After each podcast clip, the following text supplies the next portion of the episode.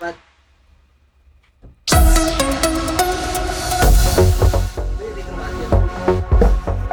Ben ritrovati a tutti, si è tenuto oggi a Berna il primo vertice sul potere d'acquisto a cui hanno presenziato Mister Prezzi e le quattro principali associazioni dei consumatori, tra cui la ticinese Axi che ha comunicato di volersi concentrare sul settore sanitario spingendo per una maggiore trasparenza verso gli assicurati e verso un maggior uso di farmaci generici.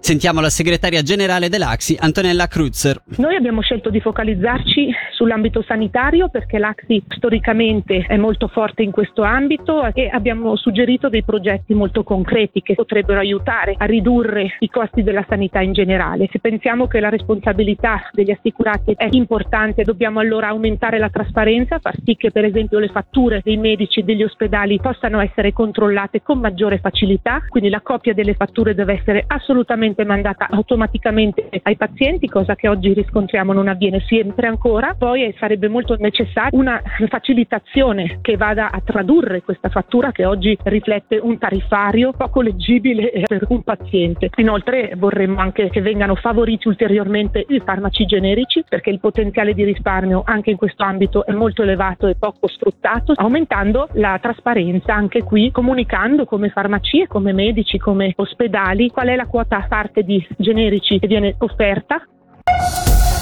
i premi sulla Cassamalati sono in continuo aumento e di oggi la notizia che i costi della salute sono aumentati nel primo semestre 2023 del 10% in Ticino.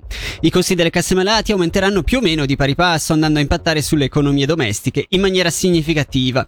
Per conoscere la presa di posizione del Partito Socialista che verte su una Cassamalati pubblica cantonale sul lungo termine e un limite del 10% del reddito familiare nel breve, abbiamo sentito Laura Righet, co-presidente del Partito Socialista. L'esplosione del primi di Cassamalati ci preoccupa molto e si prospetta che anche per l'anno 2024 ci sarà di nuovo un aumento notevole e il Ticino sarà tra i cantoni più marcati. Per questo motivo abbiamo lanciato delle iniziative sia a livello federale che cantonale che chiedono di limitare i primi di cassa malati al massimo del 10% del reddito disponibile di una famiglia.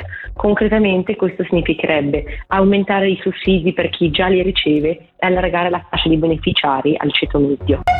Simone Terribilini è il nuovo comandante della Polizia Comunale di Locarno. Lo ha deciso oggi il municipio. Il nuovo comandante sarà quindi l'attuale vicecomandante in carica in questo ruolo dal 2015.